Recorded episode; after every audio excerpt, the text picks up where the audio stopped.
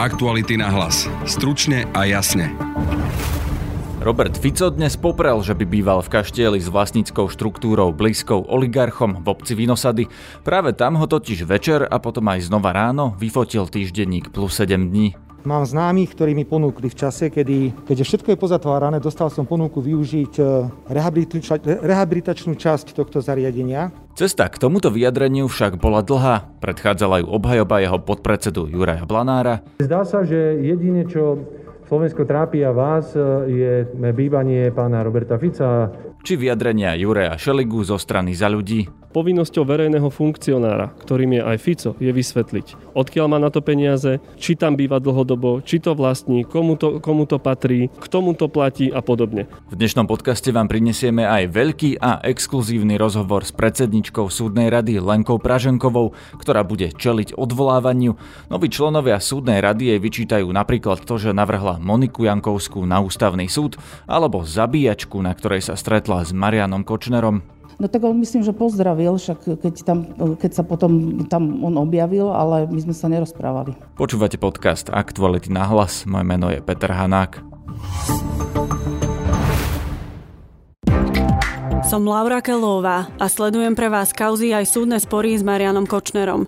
Chceme naďalej odhaľovať rozkrádanie a chrániť naše peniaze. Na stránke aktuality bodka es ká lomka plus nájdete spôsob, ako nám pomôcť. Spája nás zodpovednosť. Ďakujeme.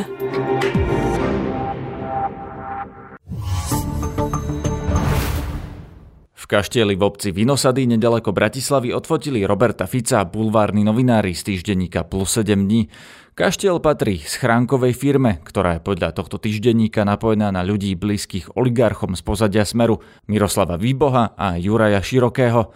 Pre denník N zase ďalšie dva zdroje potvrdili, že Robert Fico v kaštieli vo Vinosadoch trávi najmä víkendy. Najprv som s touto témou na tlačovke v parlamente konfrontoval podpredsedu Smeru Juraja Blanára. Ste povedať relevantný doklad, povedzme možno by ste mali ukázať povedzme výpis z matriky alebo kde si, kde je uvedený trvalý pobyt. Viete, my rešpektujeme súkromie každého a to sa týka aj poslancov, aj našich kolegov. Ale zdá sa, že jedine, čo Slovensko trápi a vás, je bývanie pána Roberta Fica. My rešpektujeme rovnako jeho súkromie, ale kolegiálne, tak ako sa bavíme spoločne aj s ním, on jednoznačne uviedol, že býva v prenajatom byte v Ružinove. A všetky tieto náhňačky, ktoré dnes kladete ako prvú otázku, sú podľa mňa absolútne nenáležité, pretože my sa tu bavíme o vážnom dokumente, programe stability. Skúste sa tým zaoberať. A nie preberať nejaké fejkové informácie od niekoho, ktoré nemáte ani podložené. Čiže pán Bonár, naozaj buďte korektní. Pán Fico tam bol vyfotený, čiže ten, kto by mal dokazovať, či hovorí pravdu alebo nie, je v tejto chvíli on. Čiže vy, ak nám poskytnete tie dokumenty, o ktorých hovoríte, tak my budeme len radi. Ja som vás nie celkom rozumel, ale moja odpoveď bola úplne jasná. A pokiaľ som zachytil, tak aj v súvislosti s týmito manipulatívnymi informáciami predseda Fico vydal nejakú tlačovú správu. Tak si ju nájdete a tam dostanete odpoveď. Lenže médiá od predsedu Fica žiadnu tlačovú správu v tej chvíli nemali, čo sme ešte do konca tlačovej konferencie overili a kolega z Markízy sa na to opäť opýtal. Pán redaktor, ja som to jasne povedal a nevnímam to tak, že by pán Fico mal niečo vysvetľovať nám, pretože ešte raz hovoríme a je to jeho privátna záležitosť, a, ale kolegiálne, tak ako sa bavíme a diskutujeme v mnohých veciach, tak nás informoval aj o tom, že e, býva v prenajatom byte v Ružinove a tú tlačovú správu, ak ešte nevyšla, tak určite ju budete mať a kde sa úplne vyjadrí. Pri mikrofóne mám teraz Juraja Šeligu, podpredsedu parlamentu za stranu Za ľudí. Dobrý deň. Dobrý deň. Pán Šeliga, ako reagujete na tie medializované informácie, že Robert Fico býva v kaštieli?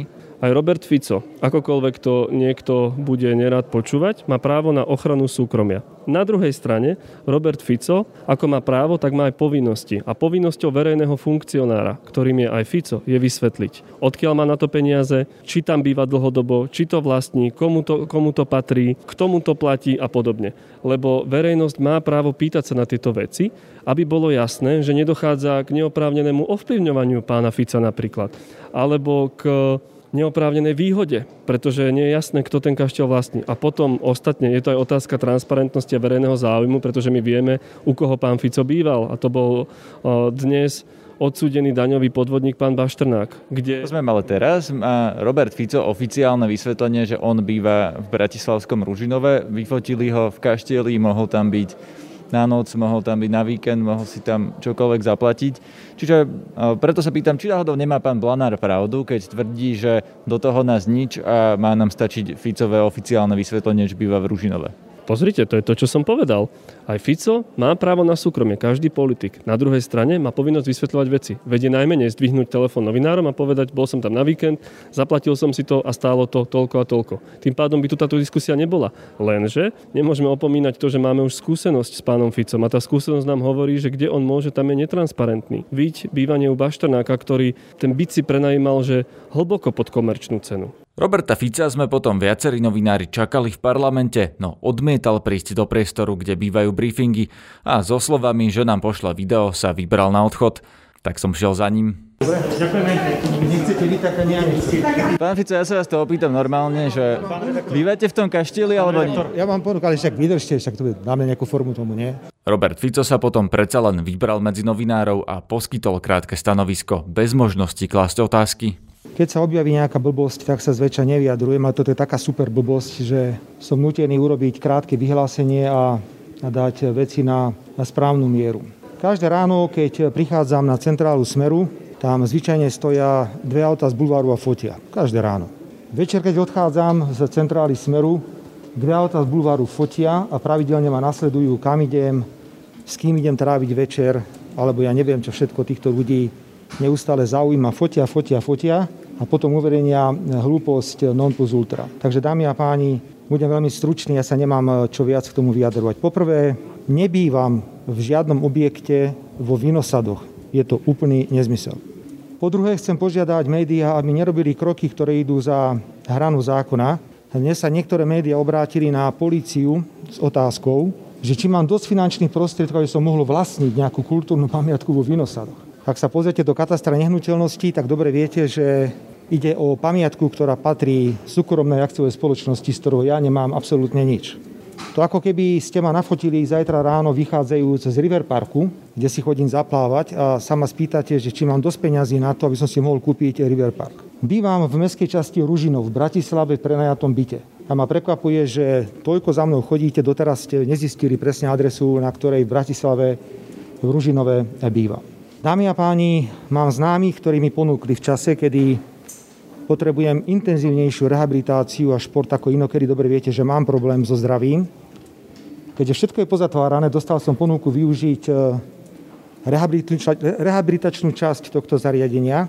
Ja som ju niekoľkokrát využil a ju využijem, pretože nevidím žiadny dôvod, prečo by som sa mal obmedzovať. Takže ešte raz, dámy a páni, nebývam v žiadnom objekte vo Vinosadoch, nemám s týmto objektom nič spoločné. Využil som ponuku známych.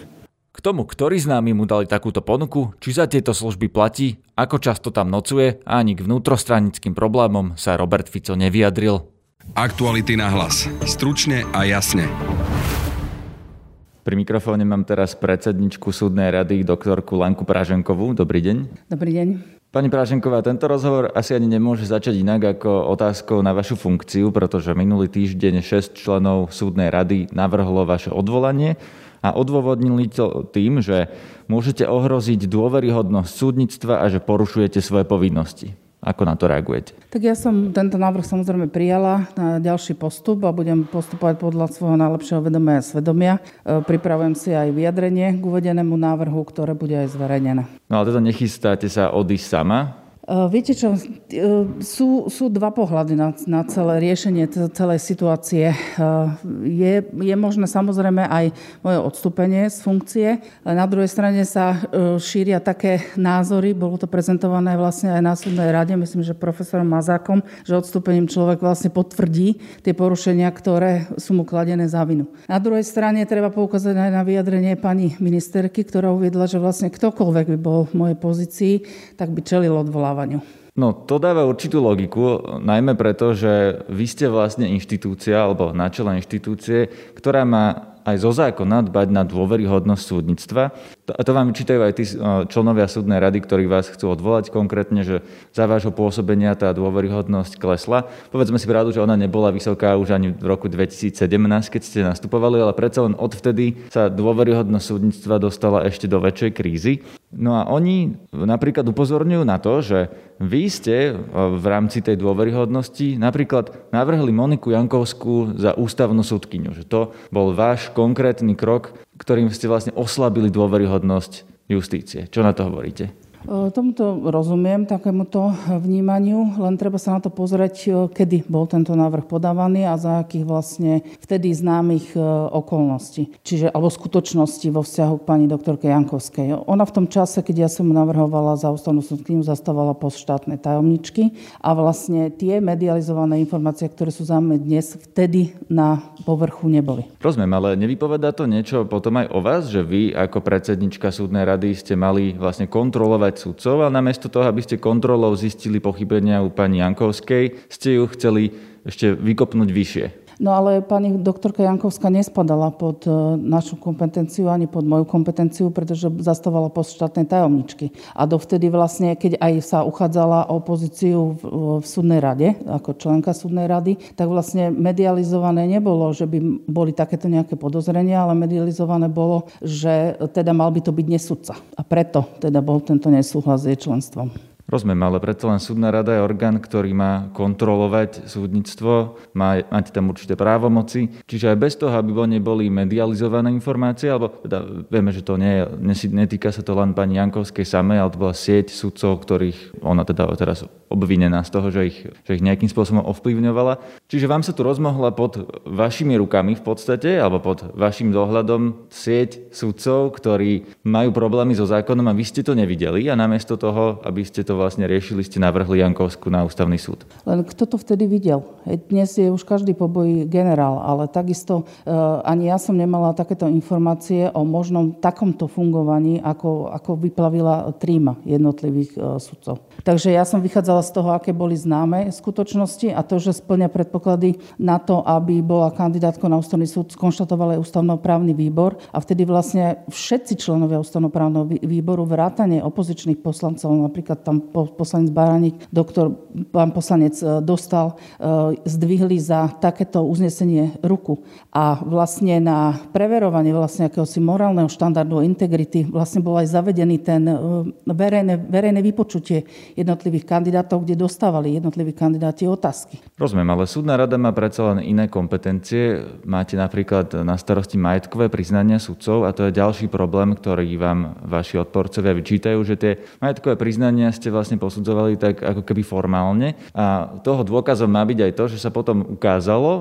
vďaka tej tríme, že sudcovia mali podozrivo veľké majetky. Pani Jankovská má takmer polmiliónový byt, boli tam ďalší sudcovia, pán Lindner dokonca mal veľké majetky, pán Harabín sa celé roky odvoláva na to, že veď súdna rada povedala, že jeho majetkové priznanie je v poriadku, aj keď všetci vieme, že v poriadku minimálne dve jeho majetkové priznania neboli. Preto sa vás pýtam, ako reagujete na tú výhradu, že ste zlyhali v kontrole tých majetkových priznaní sudcov? Tak súdna rada tie majetkové priznania môže vyhodnocovať len v tých limitoch, aké zákon dáva. Súdna rada vlastne vyhodnocuje tie majetkové prírastky, ktoré sudca deklaruje priamo v tom majetkovom priznaní, ktoré podáva a vlastne posudzuje ich oproti, oproti majetkom z predchádzajúceho roka. Takže a je zriadená vždy komisia, ktorá vyhodnocuje každého jedného sudcu a každý jeden prírastok. Ale naozaj sme limitovaní len tým, čo nám zákon umožňuje. A v tomto smere súdna rada nezlyhala. Takže podľa vás by sa mal zmeniť ten zákon? No ak teda by chcelo byť, ak by sa mali teda hĺbšie preverovať tieto majetky, tak by bolo potrebné aj legislatívnu úpravu, aby boli dané bližšie kompetencie súdnej rade, prípadne aby mohla komunikovať, ja neviem, s ústavmi finančnými a tak ďalej, preverovať niektoré konkrétnosti. Ale my naozaj môžeme vychádzať len z toho, čo ten sudca v tom majetkovom priznaní deklaruje. Ja si aj myslím, že nie je problém to, čo v majetkovom priznaní je deklarované, ale to, čo tam nie je. No a na to vy nemôžete prísť, na to, čo tam nie je? No my máme limit zákonný, že posudzujeme ten prírastok, ktorý sudca vlastne majetkovom priznaní deklaruje. Pokiaľ nepríde nejaký osobitný podnet na nejakú konkrétnu vec, tak nemáme odkiaľ to zistiť. Takže ak si sudca nenapíše svoje veľké majetky do majetkového priznania, tak vy vlastne nezistíte, či ich má? No my môžeme vyhodnocovať len to, čo je uvedené v majetkovom priznaní. Opakujem. Vaši odporcovia hovoria aj to, že tej dôveryhodnosti rozhodne nepomohlo, ako ste sa postavili do čela tej komisie, ktorá mala preverovať sudcov streamy, ale potom ste sa vlastne sama v tej streame našli, konkrétne na zabíjačke s Kočnerom. Tam sa píše, vy ste tam nepopreli, že ste tam boli, a tam sa píše, že ste sedeli po ľavej ruke Mariana Kočnera, teda on sa tým chváli, že ste tam boli, že ste sa dokonca rozprávali po tom, čo on sa stretol s pánom Sadovským. Vy ste odstúpili z tej komisie. Prečo vás prekvapuje, že by ste mali odísť z funkcie predsedničky súdnej rady, keď vlastne teraz máte dohliadať na sudcov dlhodobo? Treba sa pozrieť na to, že ja som nebola pozvaná advokátskou kanceláriou na danú, na danú akciu. To je jedna vec. Ja som to tak ani nevnímala. Ja som sa vlastne na jeseň stala členkou alumny klubu. Ja som to vnímala aj v tomto, v tomto smere, že som pozvaná, koľko tam mala byť odborná verejnosť a prípadne rodiny príslušníci, teda detičky.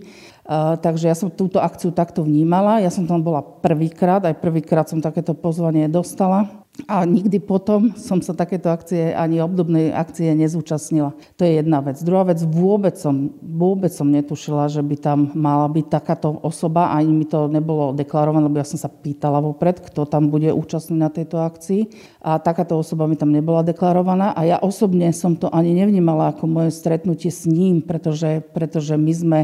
Ako náhle sa tam on objavil, my sme, toto, my sme túto, túto spoločnosť opustili. Prečo? Vy ste hneď vtedy už identifikovali, že Marian Kočner je problematický? Nie, lebo nespadal do tej kategórie, ktorú, ktorá mi bola deklarovaná ako odborná verejnosť. Čiže z, to, z tých kruhov, ktoré mi boli deklarované, že by mali na takéto akcii byť. To je jedna vec. A ja som ho vnímala ako takého kontroverzného podnikateľa už vlastne s kauzou Markíza ešte v minulosti. Pamätám si, ako tam vynášali redaktorov takí svalnatí páni. No a keď v tréme Marian Kočner sa chváli, že on sa tam s vami aj rozprával, klame? No on tam popisuje aj osoby, ktoré tam vôbec neboli, aspoň počas toho, čo som ja bola, čiže to treba brať tiež zrezervovať tieto vyjadrenia. No teda rozprávali ste sa alebo nie? My sme sa nerozprávali. Ani ste sa nepozdravili? No tak on myslím, že pozdravil, však keď, tam, keď sa potom tam on objavil, ale my sme sa nerozprávali. Ja, sa, ja som sa nemala s ním o čom rozprávať. A ako dlho ste tam boli? Keď ste to, povedali ste, že hneď ste opustili tú akciu. Čo to znamená? Dve minúty, desať, pol hodina? Ja to neviem presne časovo odhadnúť. Ja som tam prišla okolo nejak obeda a ja som opustila tú spoločnosť, kde to bolo, bo to, bola rozsia, to bol rozsiahlý priestor, takže ja som odtiaľ odišla, ešte som sa vonku s niekým porozprávala a potom som čakala na odvoz a odišla som. Toto nie je jediný bod, kde vás spomína Marian Kočner v tríme. Konkrétne tam píše aj, on ho prezýva Plešovn alebo Plešák, ale zrejme tým myslí pána doktora Sadovského, ktorý bol predseda Krajského súdu v Bratislave, až kým nezačal mať aj on problémy so zákonom, teraz je obvinený.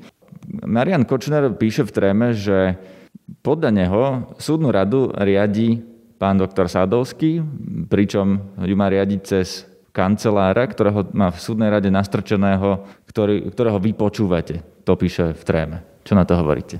To sú, to sú absolútne vymysly a nezmysly. Váš pán kancelár je ten istý, čo bol v roku dvetisícsedemnásť? Uh, áno. Pozná sa s pánom Sadovským? Uh, to ani neviem vám povedať. Neviem, je možné, že ho pozná, samozrejme, však on bol, myslím, že členom súdnej rady, takže určite sa poznajú.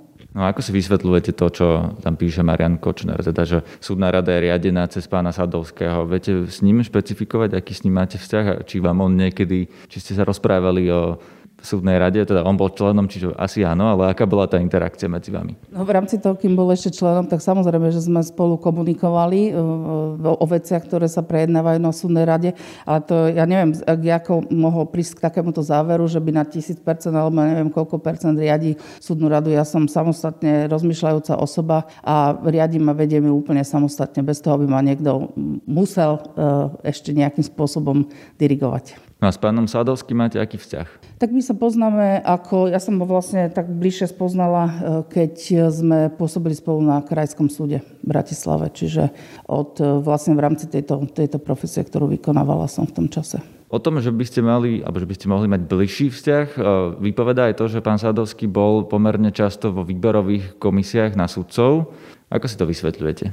No, ja som kreovala trikrát výberové komisie, čiže treba sa spýtať aj na iných inštanciách, ktoré v tom čase kreovali komisie, ktorých ľudí do toho dávali. Ja som kreovala trikrát, z toho jedenkrát bol ustanovený pán doktor Sadovský do komisie na hromadné výberové konanie, lebo predseda súdnej rady kreuje len tieto komisie a tieto komisie sa kreujú vlastne od konca roku dvetisícsedemnásť, lebo vtedy bolo zavedené hromadné výberové konanie. A keď sa kreujú tieto komisie, aby ste mali takú predstavu, to vôbec nie je jednoduchý proces. Rozumiem, ale prepáčte, že vám do toho skáčem, ale výsledok je taký, že sudcov vyberalo veľmi, vyberal veľmi úzky okruh ľudí. Tak ja neviem, ako to bolo v minulosti. To sa treba pýtať tých ľudí, ktorí vyhlasovali výberové konanie na výber sudcov, keď sa to určovalo iným spôsobom ako cez hromadné výberové konanie. Ja som určila zatiaľ tri, doposiaľ boli tri hromadné výberové konania.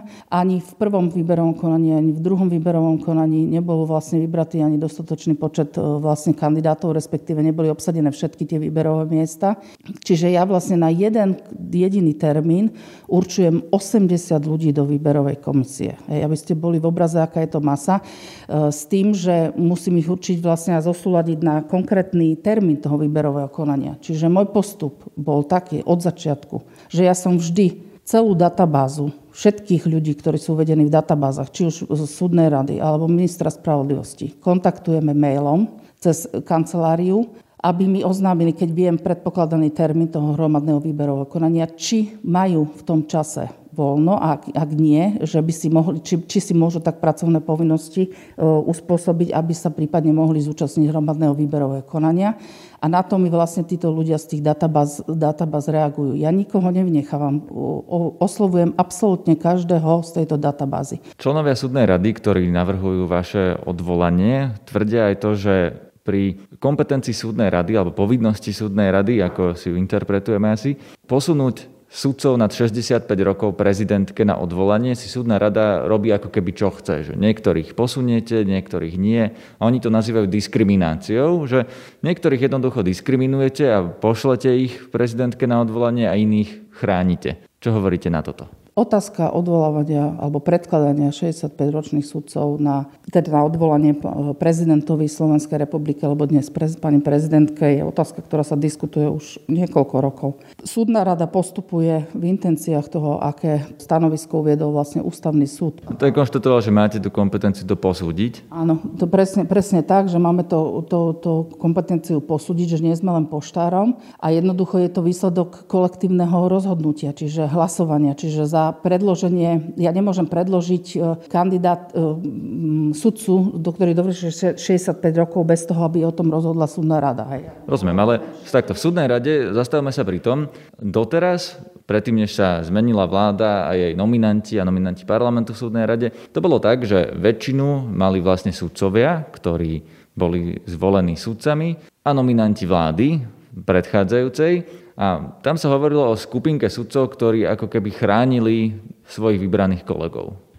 Nezaz, nezaznamenala som, že by mali sudcovia väčšinu, pretože ten model súdnej rady je nastavený v ústave a je to deväť sudcov, ktorí sú volení sudcami a ostatní členovia súdnej rady, čiže deviati sú nominovaní inými subjektmi. Čiže... Áno, ale aj to boli sudcovia. Bol to pán Sadovský, ktorý teraz skončil v rukách polície. Boli to nominanti predchádzajúcej vlády, ktorí tiež mnohí z nich boli sudcovia, čiže de facto sudcovia mali väčšinu. Mňa práve, že aj prekvapilo, že ten návrh podpísal aj s týmto dôvodom pán doktor Mesaroš, pretože práve aj jeho rozhodnutie bolo aplikované pri rozhodovaní súdnej rady alebo zvažovaní jednotlivých členov. Ja nemôžem zodpovedať za rozhodovanie jednotlivých členov. Ja som nikdy nikoho neuštruovala, ako má rozhodovať. Každý rozhoduje sám za seba a ja mám v súdnej rade jeden hlas z osemnástich. Nemám žiadny inú väčšiu váhu môjho hlasu.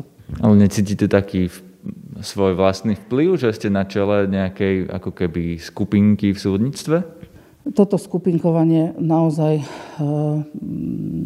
trvá už neviem koľko rokov. Ja, ja, tomu, ja tomu naozaj nerozumiem. Ja som aj keď som vstupovala do súdnej rady, ja som mala záujem skôr spájať, ale spájať preto, aby sa justícia niekam pohla k lepšiemu. Hej, že, že budeme, robiť, budeme robiť také kroky, aby, aby dôvera v súdnictvo vzrastala a neklesala. Len toto skupinkovanie neustále to, to, ale to označujú konkrétne osoby na takéto skupinky. Ja to ako žiadne skupinky nevnímam. To, že sa s niekým zhodneme na nejakom postoji alebo názore, neznamená, že sme v nejakej skupinke, frakcii alebo niečom.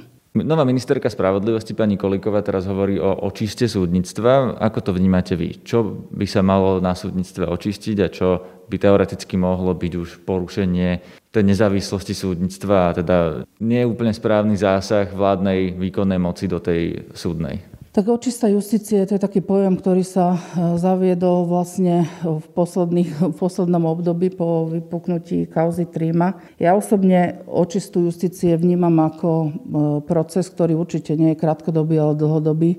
A je to proces, ktorým bude, ktorého cieľom by malo byť zvýšenie, respektíve nadobudnutie dôvery verejnosti v justíciu. Ten proces sa, na tom procese sa musia podieľať viaceré, viaceré subjekty.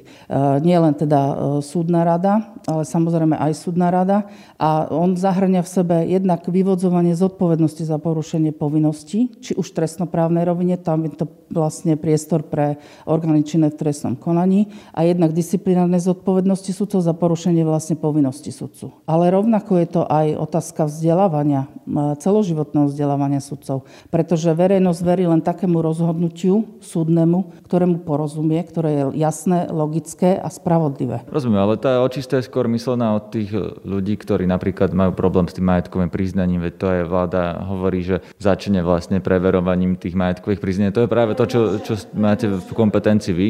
To je ďalšia kategória, ale ja to vnímam zo širšieho hľadiska celota, lebo, lebo dôveru, dôveryhodnosť sa buduje na všetkých týchto čiastkových skutočnostiach vo vzťahu k justícii. Čiže to je aj od rozhodovania súdov, aj od toho Od, od majetkových priznaní, respektíve majet, priznaných majetkov sudcov, od plnenia si povinnosti sudcov. To je všetko od nastavenia celého systému. Čo by bolo za čiarou zo strany vlády? Čo už vláda, akým spôsobom nemôže teda zákonodárna a výkonná moc zasiahnuť do tej justičnej? Tak aby, čo by bolo za čiarou, keby nebola sloboda v, v, v rozhodovaní. Teraz nehovorím o svojvole, lebo svojvola je nepripustná vo vzťahu k rozhodovaniu. Ale pokiaľ by sudcovia neboli slobodní a nezávislí pri rozhodovacej činnosti. Čiže ten návrh, že by sa sudcovia mali trestať za svojvôľu, je podľa vás v poriadku? To je aj dnes v dnešnej právnej úprave. To je jeden z disciplinárnych de, vlastne deliktov, hej, svojvoľné rozhodnutie, ktoré čiže nemá žiadne logické argumenty, je v rozpore so zákonom. Chápem, len teraz by sa z toho disciplinárneho previnenia mohol stať trestný čin. No to je, to je ďalšia vec, hej, že kto to bude vlastne posudzovať, lebo takto to posudzujú vlastne v rámci, v rámci disciplinárneho konania, to rozhoduje disciplinárny senát, hej, a môže vychádzať z, z rozhodnutí, ktoré sú prijaté v rámci inštančného, inštančného postupu, a ten posudzuje vlastne, či išlo o svojvoľné rozhodnutie alebo nie. Otázne je, že či toto je parketa pre vyšetrovateľov, nič zlom. Kedy bude to zasadnutie súdnej rady, na ktorej vás chcú odvolávať? Lebo vy máte v rukách to, kedy ho zvoláte, kedy bude? No, bude zvolané tak, ako aby teda mohli byť prítomní všetci členovia súdnej rady. To znamená, do tých tridsať dní bude? tridsaťdňová lehota, myslíte, aká? Je tam, myslím, lehota, že ak by ste ho nezvolali, tak je na tridsiaty deň od podania toho návrhu na vaše odvolanie, ak sa nemýlim. Ja budem postupovať súladne so zákonom. Keď požiadajú vlastne členovia súdnej rady o zvolanie takého zasadnutia, tak ho zvolám v súlade so zákonom. Oni už požiadali. Uh, musím sa presne oboznámiť, ak požiadali, tak samozrejme bude zvolané, zvolané v súlade so zákonom. Cítite, že máte v súdnej rade ešte väčšinu po tom, čo sa tam vymenili nominanti? Ťažko povedať. Otázne je, otázne je, akým spôsobom, aká je vlastne motivácia celého tohto procesu. Ja sa pýtam skôr, či máte väčšinu, lebo doteraz ste ju mali, bolo to pomerne zjavné. Teraz ja neviem, pýtam sa vás.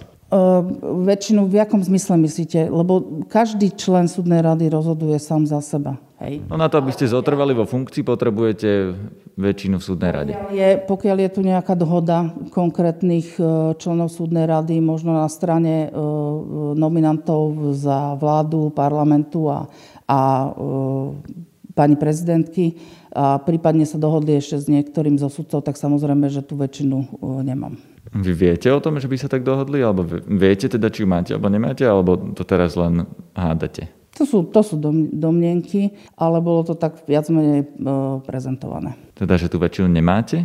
Tak to bolo prezentované v médiách. Čiže čakáte, že vás do mesiaca odvolajú? Ja čakám, že každý člen súdnej rady bude rozhodovať podľa svojho najlepšieho vedomia a svedomia v súlade so zákonom. No a ak by vás odvolali, čo potom? No ak ma odvolajú, tak budem odvolaná. Vrátite sa na súd, na ktorom ste pôsobili? No, lebo tým by mi ukončilo sa prerušenie výkonu funkcie a hej, nastúpila by som do výkonu. Do výkonu súdnictva? Áno. Čo by ste potom povedali, alebo ako by ste reagovali na to svoje odvolanie? Myslíte si, že by bolo spravodlivé, alebo že by bolo nespravodlivé? To, to je otázka, akože ťažko, ťažko, to sú také hypotetické otázky. Uvidím, aká bude, podľa toho, ako argumentujú, ja si k tomu stávam svoju argumentáciu a podľa toho, nech si to vyhodnotí verejnosť, ja, bude to zverejnené, takže môže si to posúdiť aj. Tak je to otázka na vás, či si zaslúžite odvolanie, alebo nie, podľa vášho vlastného názoru. Neporušila som žiadne povinnosti. Celý rozhovor s Lenkou Praženkovou si budete môcť prečítať na webe aktuality bodka es ká. Zdraví vás Peter Hanák. Aktuality na hlas. Stručne a jasne.